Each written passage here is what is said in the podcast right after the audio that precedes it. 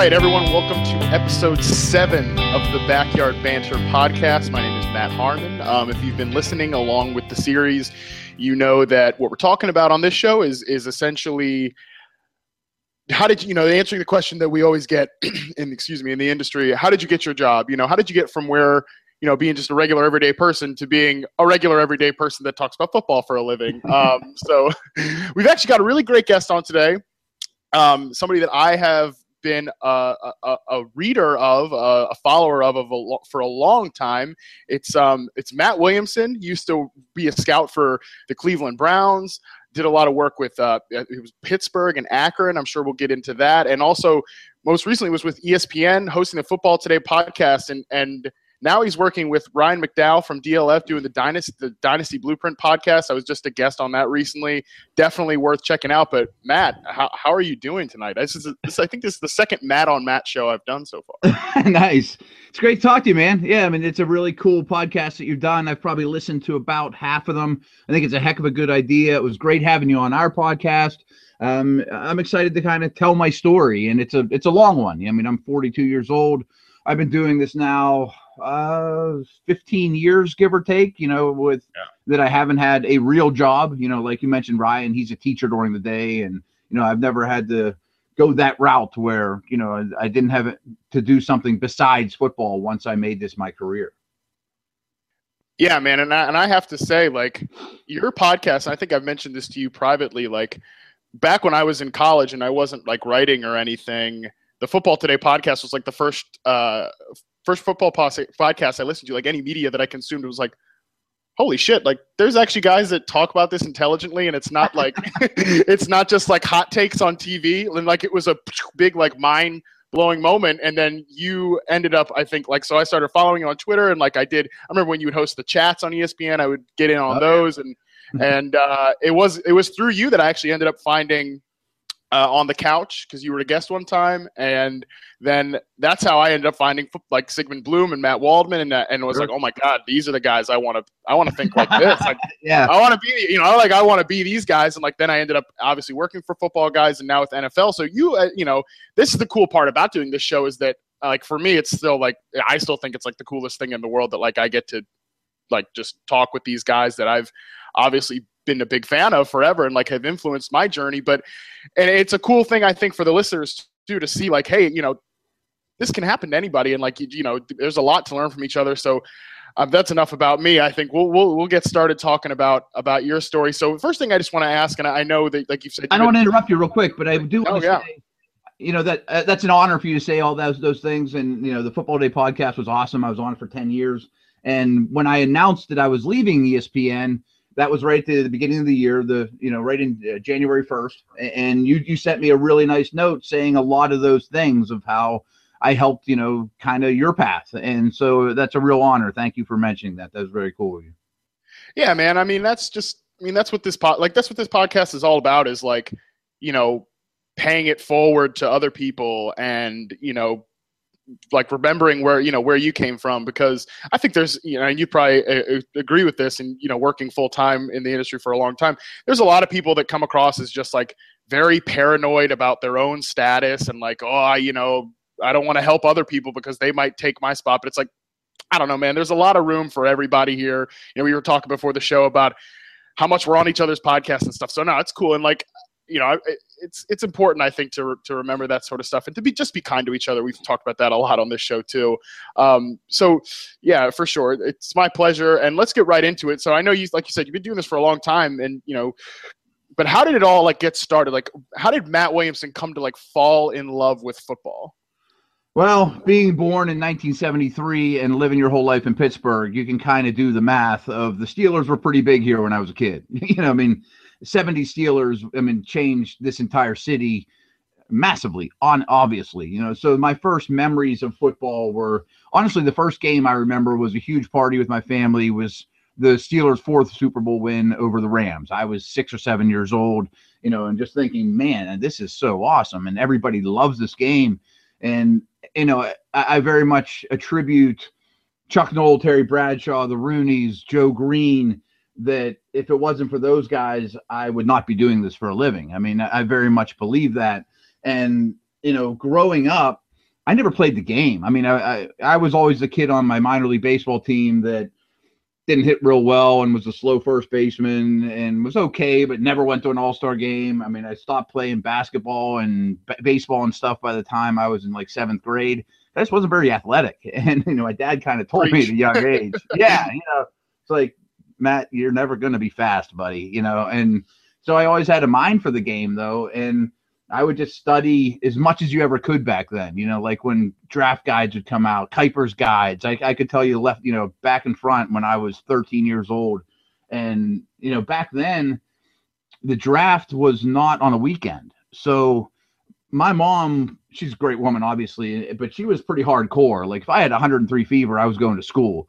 But on draft day, I stayed home every year. I mean, it was the biggest day by far of the year for me from age nine probably until now. I mean, it, you know, like my girlfriend, I had, or my wife, when she was my girlfriend, I had to explain to her, like, this weekend's draft weekend, hon. I mean, don't come around. I mean, I'm busy, you know? And, and even I remember like early 80s, I used to write Chuck Noll a letter once a month, once every, you know, once every two months, a handful of times a year at least and he would write some form letter back. I mean, I remember telling him how this elaborate plan, how the Steelers should trade for Marcus Allen, you know, and I was 10 years old or something like that. Wow. So, I mean, it was the biggest deal in the world to me. I collected football cards. I watched every Steeler game. I watched, you know, football all the time and loved every second of it. Yeah, it definitely sounds like. I mean, I, I I actually dated a girl in high school for over a year, and her family's from Pittsburgh. They all still live there. We we lived in Northern Virginia, and I remember just the intensity of it. And like, I I grew up watching football, obviously, but was never like my family wasn't like born and bred into it. And yeah. I just remember the culture of it was almost like was was like shocking. And I remember at one this was the the year we were together was I think the 2008 season where the Panthers and I because I grew up a Panthers fan. My family's from Carolina. Like they were really hot. That was like the double trouble year, and uh, and the Steelers were really good too. And I remember there was like this almost like pre-contention to like like Matt, you know, if you know, you know, if the, if the, these two teams meet in the Super Bowl, like you have to, like our daughter has to break up with you, and like that's sort of, it's like, I was like, really? That's that's, that's what it's gonna be, yeah. No, yeah, but so, yeah, but like it was like it was ingrained that you hate the Browns. Back then, you didn't worry about the Bengals um, you absolutely hated the Raiders. You know, I mean, the Raiders yeah. were the number one rivalry. You hate the Raiders. You hate Dallas too. You know, like that was ingrained as you as you as a young kid, and even to this day, you know, during the season on a Monday, Pittsburgh's a lot different if the Steelers win or lose. I mean, it just really is. Right. I mean, the whole tone of the city. It, it is very funny thinking about that. Like those some of those some towns are just like that. Like there, it's you know it is Steelers country, and like now I live in Los Angeles, and obviously the Rams are just like back out here, and like I just could never imagine like, and I, obviously was not around.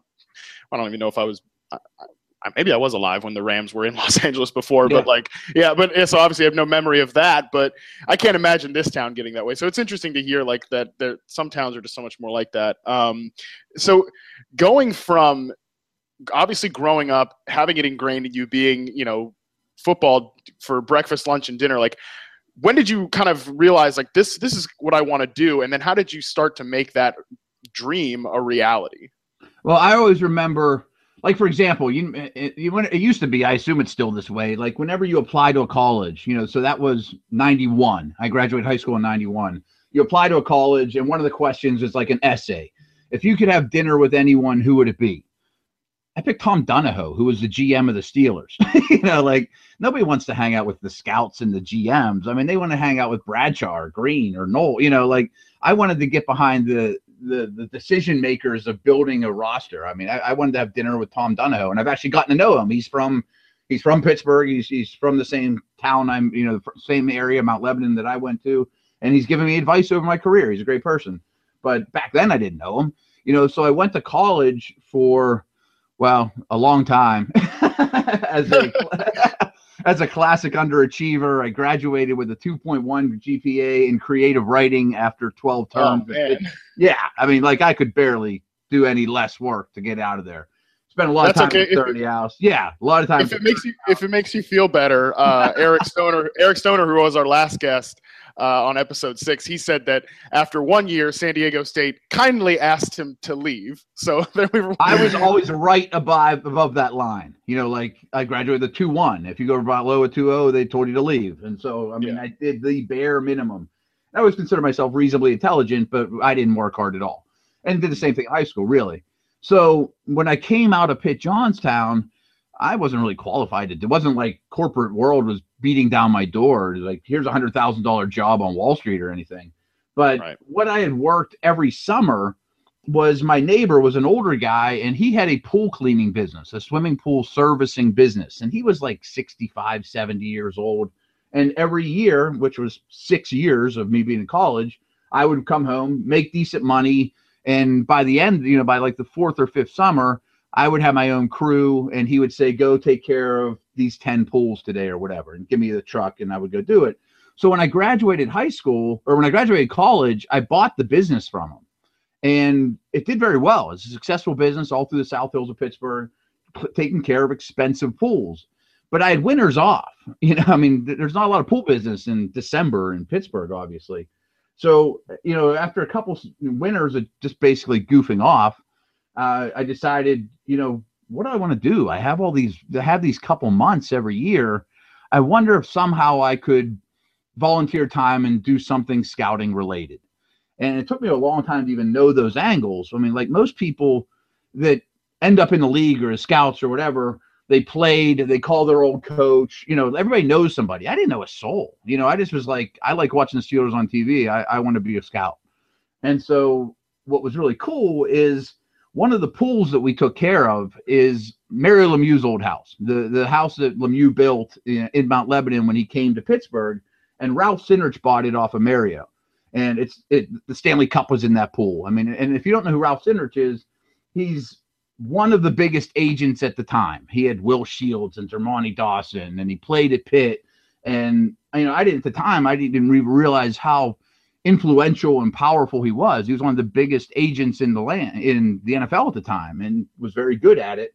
And I remember him just kind of hanging around the pool one day and I'm talking to him saying, you know, if you have any advice, could you how could I just go do something in the winters to kind of get my feet wet and learn? And you know, not to hog the airways, but the next step was the first thing I started to do was he he a guy around here named Joe Butler he and Tom Donahoe opened a, a scouting service called Metro Scouting, and they were rivals before there was rivals. You know, like all the high school kids, Metro would grade you, and then they would sell their stuff to Pitt, Penn State, West Virginia, whatever. He had a huge camp for high school kids, and Joe knew everybody. So I started just going down to his place and sitting there watching high school tape with him three or four days a week. You know, and Ralph knew Joe and said, "Hey, Matt seems like he's interested. He's a smart young guy." So I just started hanging with Joe at his place, you know, watching high school tape and learning what to learn to to kind of learn from. And Joe knew a lot of people, and then you know I took a next step, which we can get to here. But it's you know that was my first actual, and I had to make a cent for it. He'd buy me like a piece of pizza for lunch, you know, and I would make copies and you know call coaches and you know just help out. But I just wanted to learn how to judge talent. Yeah, I think that's something that a lot of people kind of don't realize is that you almost don't get into being a scout by being a scout. You get into being a scout seemingly by just being there. Um, and we talked about the Eric actually talked about this again on the last episode. He was like, if you want to be a scout or like work for the NFL, like get off Twitter. Like that's not your avenue. Like go get a you know a get involved or whatever. So it seems like that's kind of you're kind of along that same path. So from there, obviously you're you're hanging out with the hanging around with these guys, kind of starting to get your feet wet. When did you first get like an you know an official offer or something like like what's what so what's the next step? Well the next step was seton lasalle high school around here which is a very good school. Jim sweeney played there. I mean the high school football is big around here and this is one of the better ones around. Said hey we could really use another hand during our camps. You know they were they were opening um, basically training camp. And bruce gradkowski was their starting quarterback at the time. I mean that shows how old it was. And bruce was oh, wow. senior, his senior year of high school and you know he went on did, did great things and still in the league obviously. And i was there for like two months just helping them through training camp and it was the first time i'd ever been affiliated with a football team. Like i said i didn't play you know but i got the, the feel of things. And greg gattuso is was the head coach at duquesne. He played at seton lasalle and was at some practices and he's like matt hey why don't you come help us this whole season at Duquesne, which is a small, you know, university around here. If you don't know, you know, Leigh Bodden was on the team at the time, and I volunteered for an entire football season. And you know, basically, I did everything. You know, at, at that level, like the linebacker coach and the offensive line coach, they make like a thousand dollars. Eh, so there's a lot of practices the linebacker coach doesn't show up. So hey, Matt, why don't you coach the linebackers today? Why don't you film practice today? I handled all the recruiting tape, you know. So I spent a season with the Duquesne Dukes, not making a cent, totally volunteer, and ate it ate it up like crazy. So at this time, you're you're just I was during right? Okay, so are you? So you're basically living off what you're making in the pool business. which is good. spend- my wife had yeah. a really, I mean, uh, my wife deserves all the credit in the world. I mean, she allowed me to do all these things, and she had a really good, stable job. We had a house together, no kids. I was in my mid twenties, so you know, this was all gravy. So yeah, actually, I, I kind of want to hit on that because it's something that I haven't really discussed with any uh, anybody yet so far. But like, what what is that dynamic like? Because I, I know that I, I mean I've never been in a in a serious relation. Well, okay, I was in one serious relationship when I started writing, and it quickly didn't did not work out uh, for because that's what I do.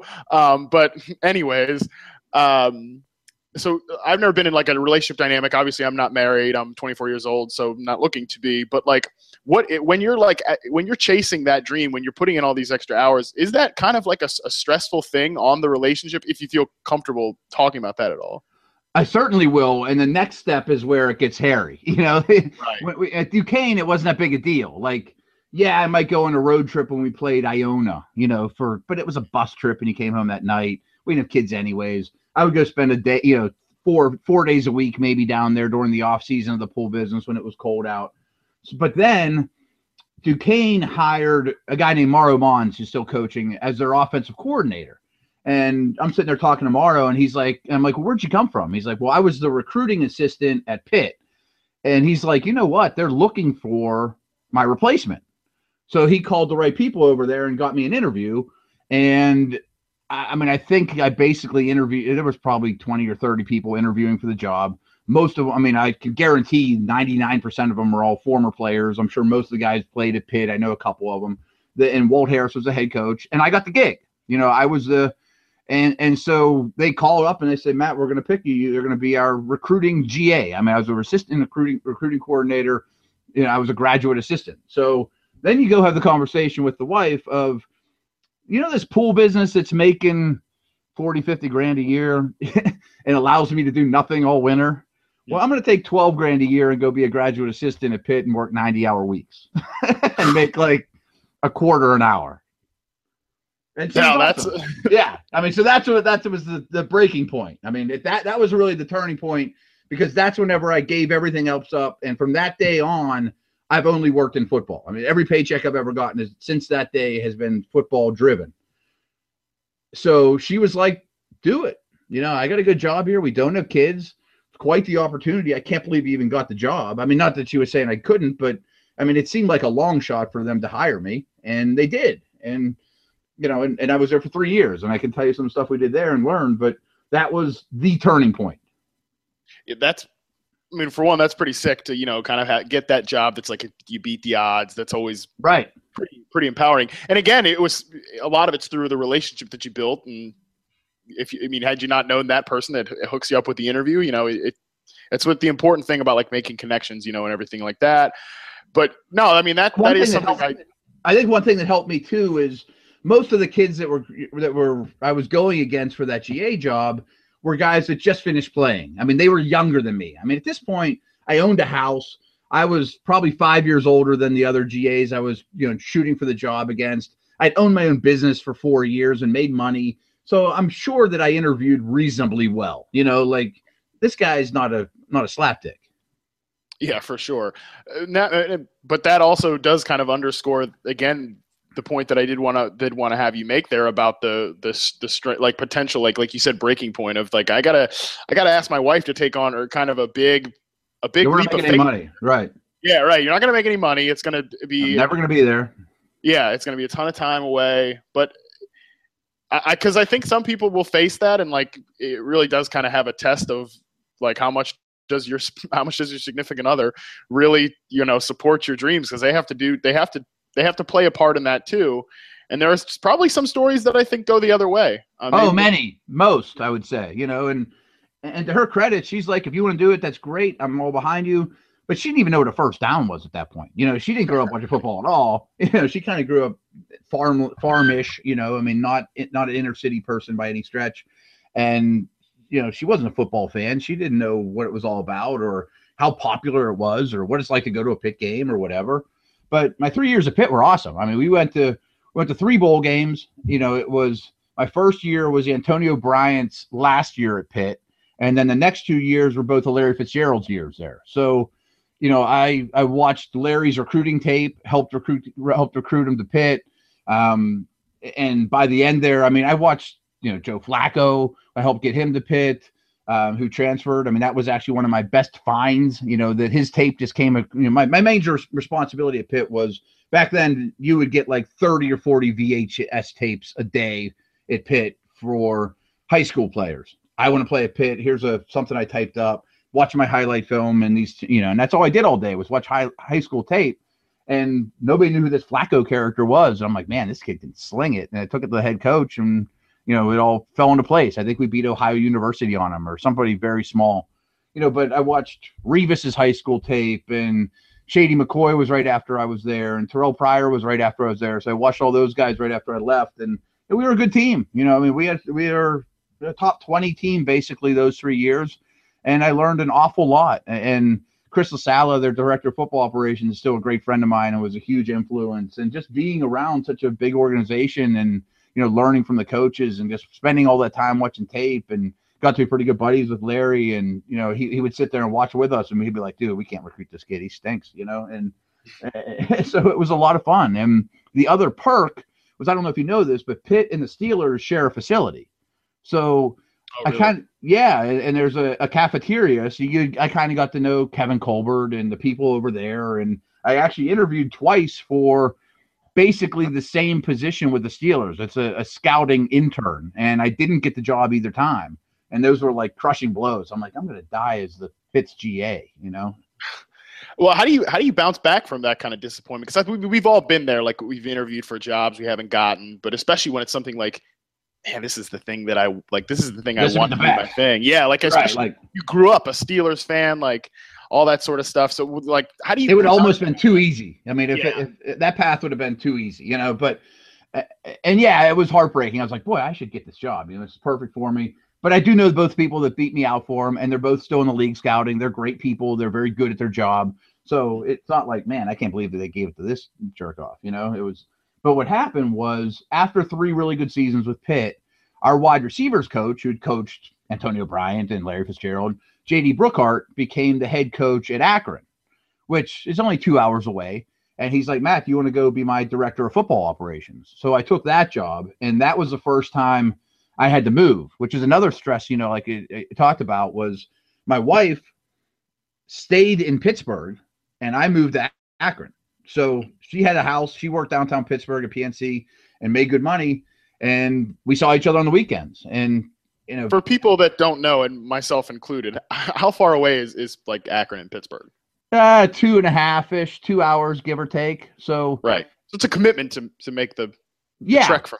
But luckily, JD didn't get to be the head coach at Tulsa or Washington yeah. State. you know what I mean? I right. mean, at least it was drivable that I could see her every weekend, and we'd go out to dinner. And I had a crappy ass apartment that I was never in. It was like two hundred bucks a month, and I just had a mattress on the floor and a VHS recorder.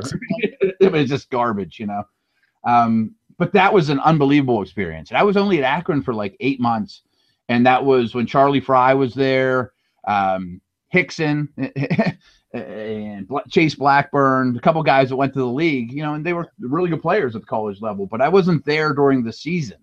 So what's really weird and crazy is you get to Akron, this whole group, and at this point we had zero recruits.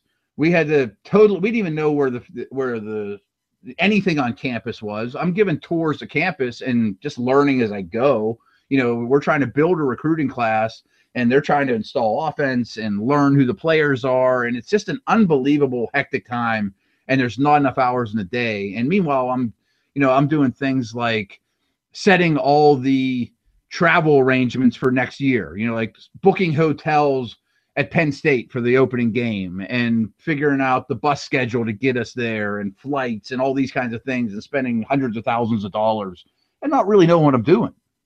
Hmm. Yeah, because that seems like it's kind of a different job from the from the recruiting perspective. I didn't love it, to be honest. Yeah. I didn't love it. I mean, I, I still watched all the high school tape with the coaches and whatnot, but I didn't like the you know like I organized Akron's pro day, right? Know, which, which was huge because I got to know a lot of scouts. Yeah, it definitely seems like it's a good opportunity to meet people, but I could see, yeah, that would not be like you're basically an event planner in, in a way. I mean, like that's you do everything that the head coach doesn't want to do. right. That's, that's, what JD told me. He's like, you can do everything I don't want to do. I'm like, that's right. A, yeah, thick. so, I mean, but that actually made a little bit of money. You know, I mean, yeah, I made 35 grand as the director of football ops. You know, so it wasn't like I was making 12 grand a year anymore. So it was like, okay, I mean, I'm a guy now. You know, I mean, this is I can at least buy. That's a big thing to put on the resume. Right, right, exactly. And one of the things while we were there, the Browns are only or Cleveland's only half half an hour away from Akron. And one of the things we wanted to do was one of our goals was let's develop a relationship with the Browns, you know, so we can go there and watch tape or you know hit them up for advice. And that kind of goes back to the Pitt Steelers thing was was a pretty nice resource for the Panthers to have the Steelers next door. And I, I use it like crazy in recruiting like hey let's let's see what's going on outside. Oh the Steelers are practicing. I didn't know. There's Ben you know? If you're a 16 year old kid in Pittsburgh that goes a long way. So yeah. that was something we did. We started to reach out to the Browns just to kind of build a relationship there. And that is that's your next stop right is, is right. with Cleveland. So how do we? So how do we get from Akron to Cleveland? So the GM of the Browns, Pete Garcia at the time, and Butch Davis was the head coach. They had just taken over the Browns after wildly successful seasons at the at the U, and Butch was the defense coordinator for Jimmy Johnson's with the with the Cowboys and all kinds of the U and they were the U, you know, ties there. You know, Chudzinski was the tight ends coach and Pagan, you know, Pagan, Pagano was a defensive uh, backs coach. And um, I mean, we had a lot of head coaches on that team and a lot of really strong coaches. But anyways, that's not what you asked. You know, I had talked to their GM and he said, you know, you have a lot of guys coming through there. We're looking for a scout. Do you know of anyone? And I'm like, yeah, me. you know, yeah, all right. I'm like, I, will I'll drive there right this second. So he interviewed me, and it was like a day long interview. It was very cool. You know, you you bounced around. I, mean, I sat down with Butch for an hour. I, I sat with different you know position coaches, and they stuck me in a dark room for a couple hours. And I remember I watched two games of Andra Davis, who was their, one of their linebackers, two games of somebody else that was in the league that was going to be a free agent, and a college kid. And I had to write reports. They just gave me like a notebook and a pencil. And I wrote reports on all three of them of what I thought. And a couple days later, they called me and I got that job. And I beat a lot of people for that job. I mean, not to yeah. brag, but I mean, that was a, you know, I mean, that, they were, they were interviewing a lot of people and I got it. I, I, happily welcome bragging on this podcast. You're allowed. You're allowed to brag about yourself, especially. that is, I mean, I got league, you know. I mean, that. Yeah, that's yeah, that's pretty good. yeah, that's. so, when you're with the Browns, I mean, I think people kind of tend to know what an NFL scout does, but I actually kind of like you mentioned the reports you were writing. What like what's the difference between a media like scouting report and an NFL scouting report? Is there a difference, or like what like what does that look like? much different. They're a lot longer. Well, they're a lot more team specific too. That's you know, That's you, you know, if you listen to like Daniel Jeremiah or Bucky Brooks or any of those guys that did that too, they'll all say a hard transition was, you know, a four three end is like for example, when I was there, we went through in typical Browns fashion. I saw I was there for 365 days. I was there from the day after they drafted Kellen Winslow, you know, from the U, and from the day after we drafted Braylon Edwards, third overall. So I was in the war room and all that for the Braylon Edwards draft, which happens to be the Aaron Rodgers draft. Alex Smith went first that year, Ronnie Brown. Um, and what was crazy is during my year there, we lost a lot of football games. Butch got let go, I think like week 10 or 11. He was replaced by an interim coach, Robiskie, and then Romeo took over. So in my 365 days, I saw two GMs and three head coaches, which is kind of how it's still going wow. in Cleveland. Yeah. So, but in a way, I mean, like, and under Butch, in typical, you know, you fashion, we ran a pretty strict four three. You know, we eh, you know we had a, a, a three technique, a nose tackle, a, a Mike, a Will, Sam, and and then Romeo comes in from New England, and basically all that scouting that we did was wasn't useless, but it was a totally different system, and we had to look at all the same players through different eyes again. You know, so that's one of the many problems with turnover in the league, and the Browns are obviously the worst example ever but I also I was kind of a different type of scout too. I had about 20 colleges and I cross-checked a lot of the tight ends and a lot of the first round type guys. And I was also in charge of the CFL, the Canadian Football League. And I told them to go get Cameron Wake, but everybody got fired and we kind of forgot about that. And I also was in charge of the NFC West, which either for those that don't know, there's a GM there's a director of pro scouting and there's a director of college scouting. Well, I answered to both those guys, and they're very different. You know, I mean, so I watched every snap of the Seahawks, Rams, Niners, Cardinals, and if somebody would happen to become available, I had to you know run up to our director of football or pro scouting and be like, their you know third guard that they just cut is better than one of our guys. Let's pick them up off waivers or you know all these guys are about to be free agents. I had to have grades on all those guys. So I had to have a grade on everyone in the NFC West, 300, you know, all at all times. That's a lot. That's a lot of players for sure. So how many like about uh, when you're when you're scouting for the Browns for the year there? Like how many hours a week are you working generally? Like as a scout? Well, uh, still I, I I went to Cleveland. My wife stayed in Pittsburgh, so I never had any reason to go home. So I was there a lot. I mean, 90 hour weeks all the time. Oh, wow. I mean, yeah. because I didn't have anything else to do.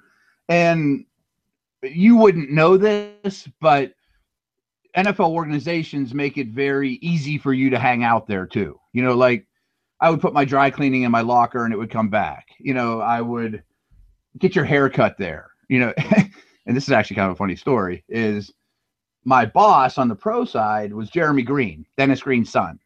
And he's actually how I got the ESPN. Well, he comes upstairs. I'm like, just get a haircut. He's like, yeah, man, I just got a haircut. They, are every Thursday and Friday is haircut day here. They, you go down the locker room where the players are and you can get a haircut. I mean, they make it very easy for you not to ever leave the building. You know, there's ice cream on hand at all times. I mean, there's so much food you can't even believe it. So I go yeah. down there and I'm standing in line and finally everyone's kind of chuckling. I'm like, what the heck's going on here? You know, it's Thursday and I finally it's my turn. I sit down and I realize I'm the only white dude in the room. and they all start laughing at me. They're like, dude, the white the white barber comes on Fridays, man. You know, I'm like, ah.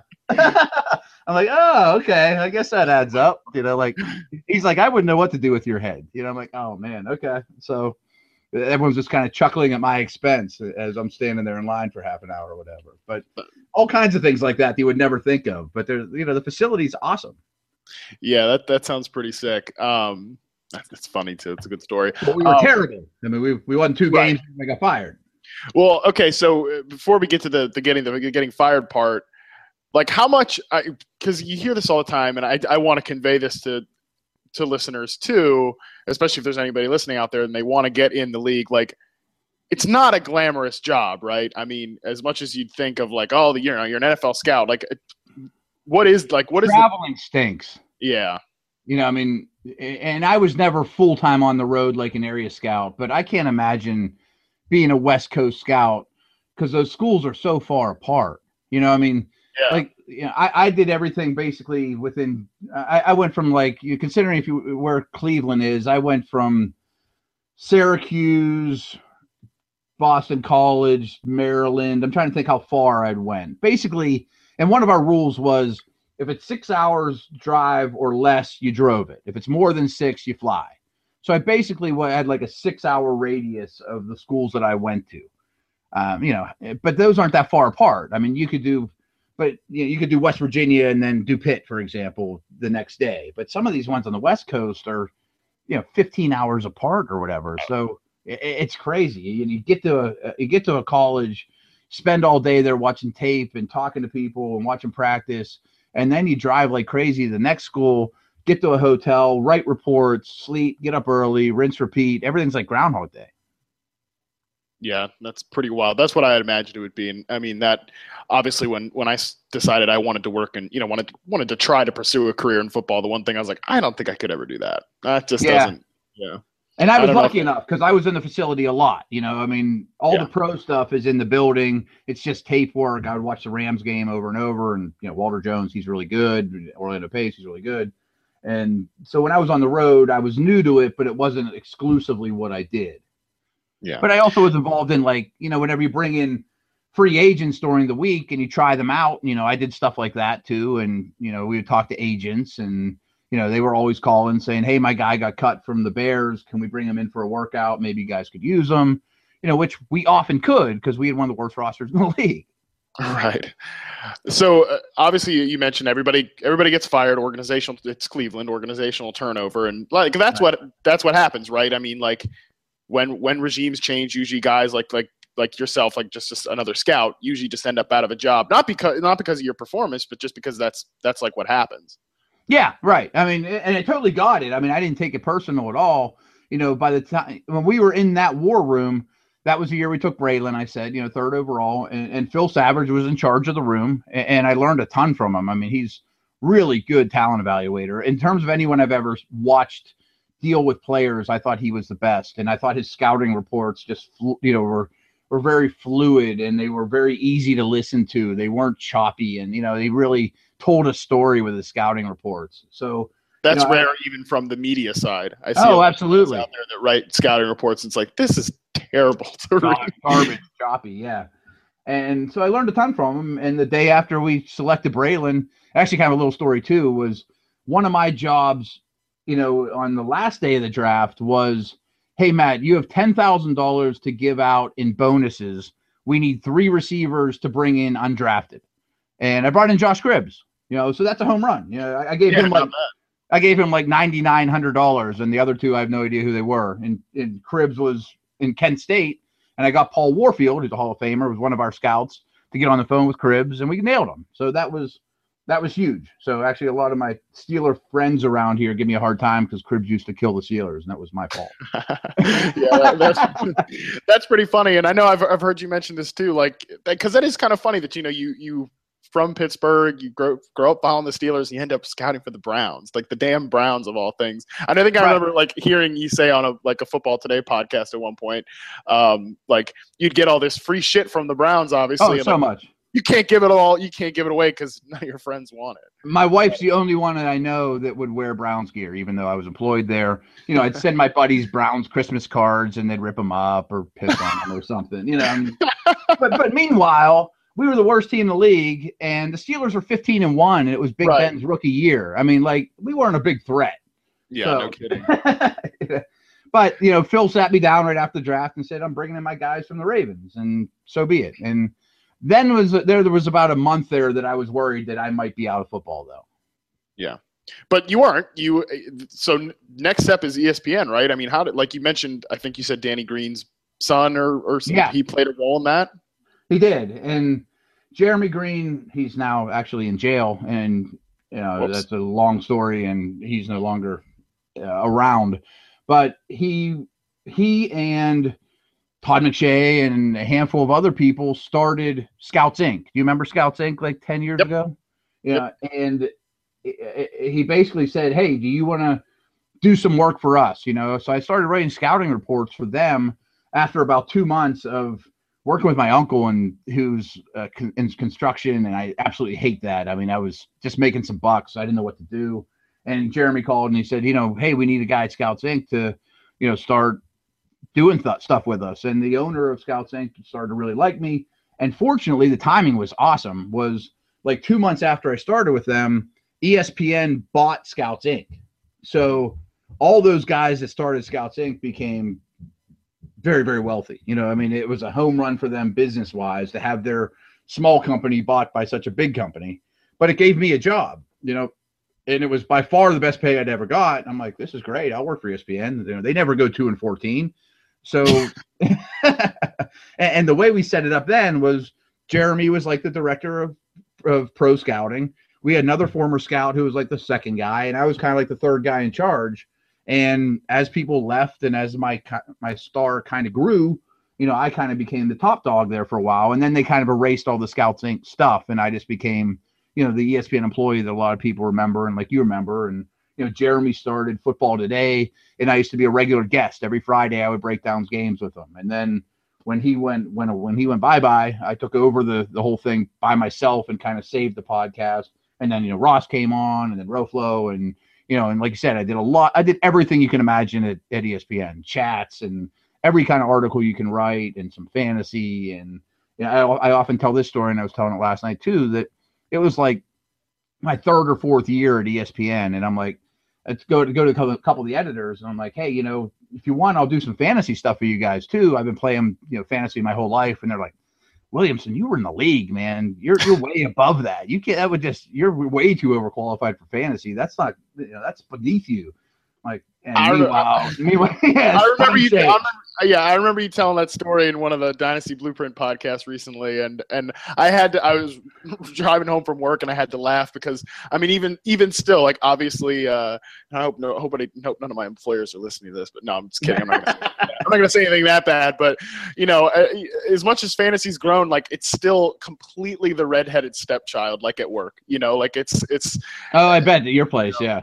Oh yeah, oh yeah, for sure. You know, there's a lot over of, at ESPN. You know how many insider yeah. subscriptions they sold because of fantasy? I mean, it was gigantic. Oh, absolutely. Well, and that's another thing too that I think uh, again, I'm like heavy subtweeting so many people at work right now, but like uh that you know that's the thing I think people don't realize. Like, you know, people only read your news shit because they want to know what's going on with their fantasy players, right? Like, there's so much of that, and and that's just it is really funny how how things have progressed so quickly and like I mean fantasy's the biggest moneymaker. Like I can I can I can guarantee you I can guarantee you for a fact, like we bring in more traffic at fantasy than than any of the other portions of NFL.com. But it's still like, oh, oh yeah, yeah, same yeah. with ESPN, absolutely. Right? Yeah, it's like it's like, oh yeah, yeah, fantasy over there. You're just just stay, sit in your corner and start cranking out more content. All right, you don't know what you're talking about, right? That we're not gonna that we're not gonna put on the homepage. Yeah, but anyway. but it was a great ten years at ESPN, and as most people know they had massive budget cuts lately, and a lot of us weren't brought back. So I lasted 10 years, which is a lot longer than most people. Um, the majority of the people I worked with when I got there were no longer there. And yeah. it's been great since. I mean, I, am still churning it out. 10 years is, is, is pretty impressive. So essentially, again, kind of, you know, just budget cuts is it, that and, and everything like that. It, that's got, but that's got to still be pretty. Was there any moment where that was kind of tough, you know, because I would. Oh, sure because it was very good money. It was very stable. I had done it yeah. for 10 years. And it almost got to the point there, too, that I kind of became a, a, guy without a home. You know, like I, near the end there, I didn't even know who I reported to because do I report the NFL? Do I report the podcast? Do I report the fantasy? So I was kind of like a nomad and I was doing a little of each. So you could see where none of those, you know, situations would – necessarily like jump on the table that we can't lose Matt. Although podcasting did, but I, all my budgets were coming from ESPN.com and podcasting is radio. It's just such a big organization that it's hard to. Podcasting basically got me for free for ten years, and they couldn't come up with you know enough to just keep me by myself or whatever. I don't know all the details, but whatever. I mean, Roflo's moved on. I guess that the uh, Football Today podcast has changed quite a bit, but um, so yeah, I'll be honest with you. I don't. I don't subscribe anymore. now that you're now that you're gone, I, I don't. I don't listen anymore. So I'm not bashing anyone, but I get a no, yeah. tweet a day saying it's not the same. I'm unsubscribing. I miss you. So whatever. I mean, that's cool. Um, but it, it, again, it was a great ten years. I don't have any hard feelings. If they called me next year and say, "Hey, we'd love to have you back," I would be all ears. Yeah, for sure. So now, now you're essentially just like a, a gun for hire. You, I mean, obviously, yeah doing the dynasty blueprint how like how much how much different is that than being because i mean obviously that's what i was doing that's what i was doing before i came you know got the nfl job and it is a completely i would i would say personally it's a it's a completely different like working experience but is it how, how much of a change has it been? A lot, and I'm writing for today's Pigskin. I'm writing for the Score, and they're both really growing, and they're putting a lot of money into their NFL department, and they're honestly very thrilled to have me. I mean, I, am a name, and I'm bringing them a lot of oh yeah, absolutely. And and I'm also talking to other people still, and it wouldn't shock me if I hooked on to somewhere a little bit more, more well known in the next you know year or so. Um, but everything's by the article, so.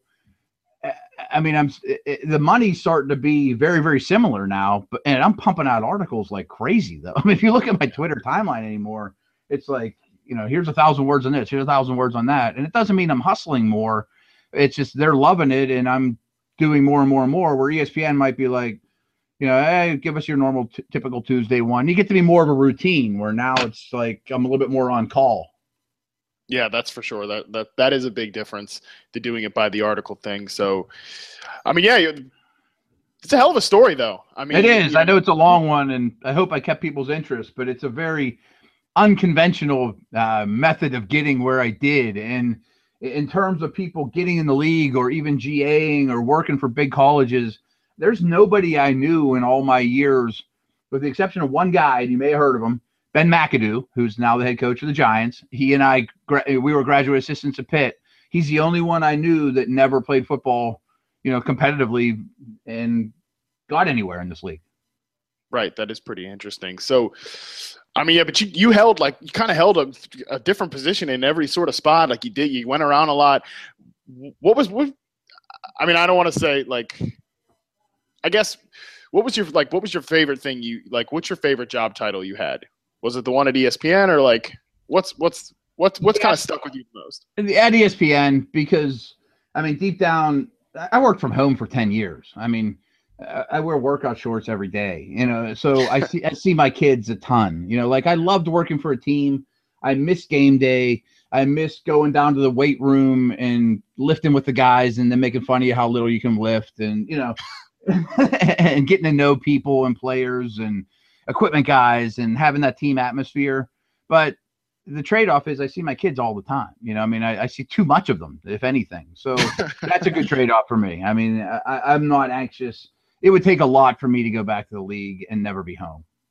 Yeah, I, I would imagine so. Like, yeah, I know people. There was a there was an article surfacing around recently that like, um, that the, the Eagles or somebody had tried to pluck Jan- Daniel Jeremiah or something, and I was like, man. I know, I know, like DJ's gig in and inside and out, like yeah. his whole setup. He There's... took my job at the Browns when I got when oh, I got let go at the Browns. He came in the next week as a scout. From yeah, that's, he's a good guy. Yeah, he's he's very nice. Uh, yeah. I think we've bumped into him a few times here and there, but but yeah, I know he's got a, he's got a real good setup with us here. Yeah. I would imagine it would take a lot to pry somebody like that back to the NFL. So I mean, I Todd used to ask me all the time, you know, what was it like being with the Browns? You know, he that's like the one thing he hasn't done. He's been scouting forever, but he's never scouted for a team. I'm like, dude, your gig's way better than that. I mean, yeah, it pays way better. I mean, I wouldn't consider moving if I were you. But no, yeah. I mean, uh, what I'm doing, and I feel like not to and to go back to a quick brag. I mean, I feel like at this stage in my life, having done this for 15 years or in the media now for my 11th year, I feel like I'll probably, um, not that I'm safe or I can rest on my laurels, but I can do this the rest of my life and make money. You know, like I think I've kind of made it. You know. No, I, I understand that. And there's definitely once you get because I mean, like anything, I mean, the NFL even more so than media, but there's definitely a, like you know people you know there's a network like right. I've, I've, said you know i've only been in i've only been on the scene um you know for i mean i've only been in nfl for i guess you know eight months or so but i've been like people know people knew who i was before that and like i know that if i if for some reason like i quit this job at nfl like i've already had people you know i have and again i'm not trying to brag on myself but i right but we're, we're, that's what this podcast is about. It's about bragging about yourself. but like I know, I know that if NFL like Right. Yeah. Exactly. Really, I just always bring people on just some like somehow like compliment me for at least five seconds. Right. But sneak in all the good stuff you do. Yeah. Exactly. Right. Sure. but but I know that yeah. If I, if I like if I decide I was like I don't want to work for NFL anymore and I like tweeted it out, I already know like I've had people tell me that like yeah I'd get get picked up somewhere else in in like three and a half seconds. So I mean, yeah, it's there's definitely a it's status. Said and done. I mean, I was told that for ten years too, and then yeah, right. has to be an opening. But along That's those true. lines, after pounding on doors and talking to, I've talked to all the big sites as you can imagine. but none of them are like, "Who are you again?" They were like, "Yeah, if we have a spot, we'll hire." You. I mean, you know, you know, I mean, like it was never like, "Hey, right. can you write a resume and tell me some stuff you did?" And they know who you are. Yeah, exactly. So, I guess just kind of like closing out here, what's what's the one piece of advice you would would you would give some to somebody? Like somebody ask you you know and like i said we get this get this question all the time and, and, i think your story speaks for itself but like one grand overarching theme like there's one thing you could convey to somebody that wants to get a job either with the nfl or even in media like what's the what's the like the serious one thing you would like hammer home to them? Now the three things that stand out from my path were i was very lucky you know i mean i, I certainly had some bounces that went my way. I mean if Ralph Cindrich wasn't a customer and didn't buy Lemieux's house, I probably would have never known anybody. You know what I mean? Like right. a, a, lot of people, but I also made my own luck too. I mean, I was also extremely ambitious and I worked extremely, extremely hard. And I also had extremely good backing, you know, especially my wife, my parents, everybody else. You know, they were like, "Hey, you're gonna take a shot at your dream, and you know, go for it." And so all those three three things were huge.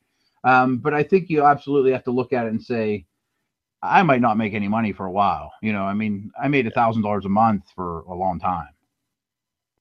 Yeah, it's it's hard. I mean, even trying to live off like freelance writing is is, is difficult and everything like that. Yeah. And it, it, uh, like you said, until until you reach like a certain status and people know you and they want to pay you well, like if you're just nobody off the street, it's hard to command. It's hard to command money. It's hard to command attention. That's for sure. But no, I mean that makes a lot of sense. Start your own stuff too. You know, like hey, I'll just start my own podcast. You know, like yeah. Fortunately, people followed me, and but if I was Joe Blow off the off the street, no one's gonna listen to your podcast. yeah, right. out there, right? exactly. I mean, and your website too. Like, you gotta gotta do something to stand out. Like, if you're not if you're not a name, like nobody's gonna right. go to you. You know, nobody like.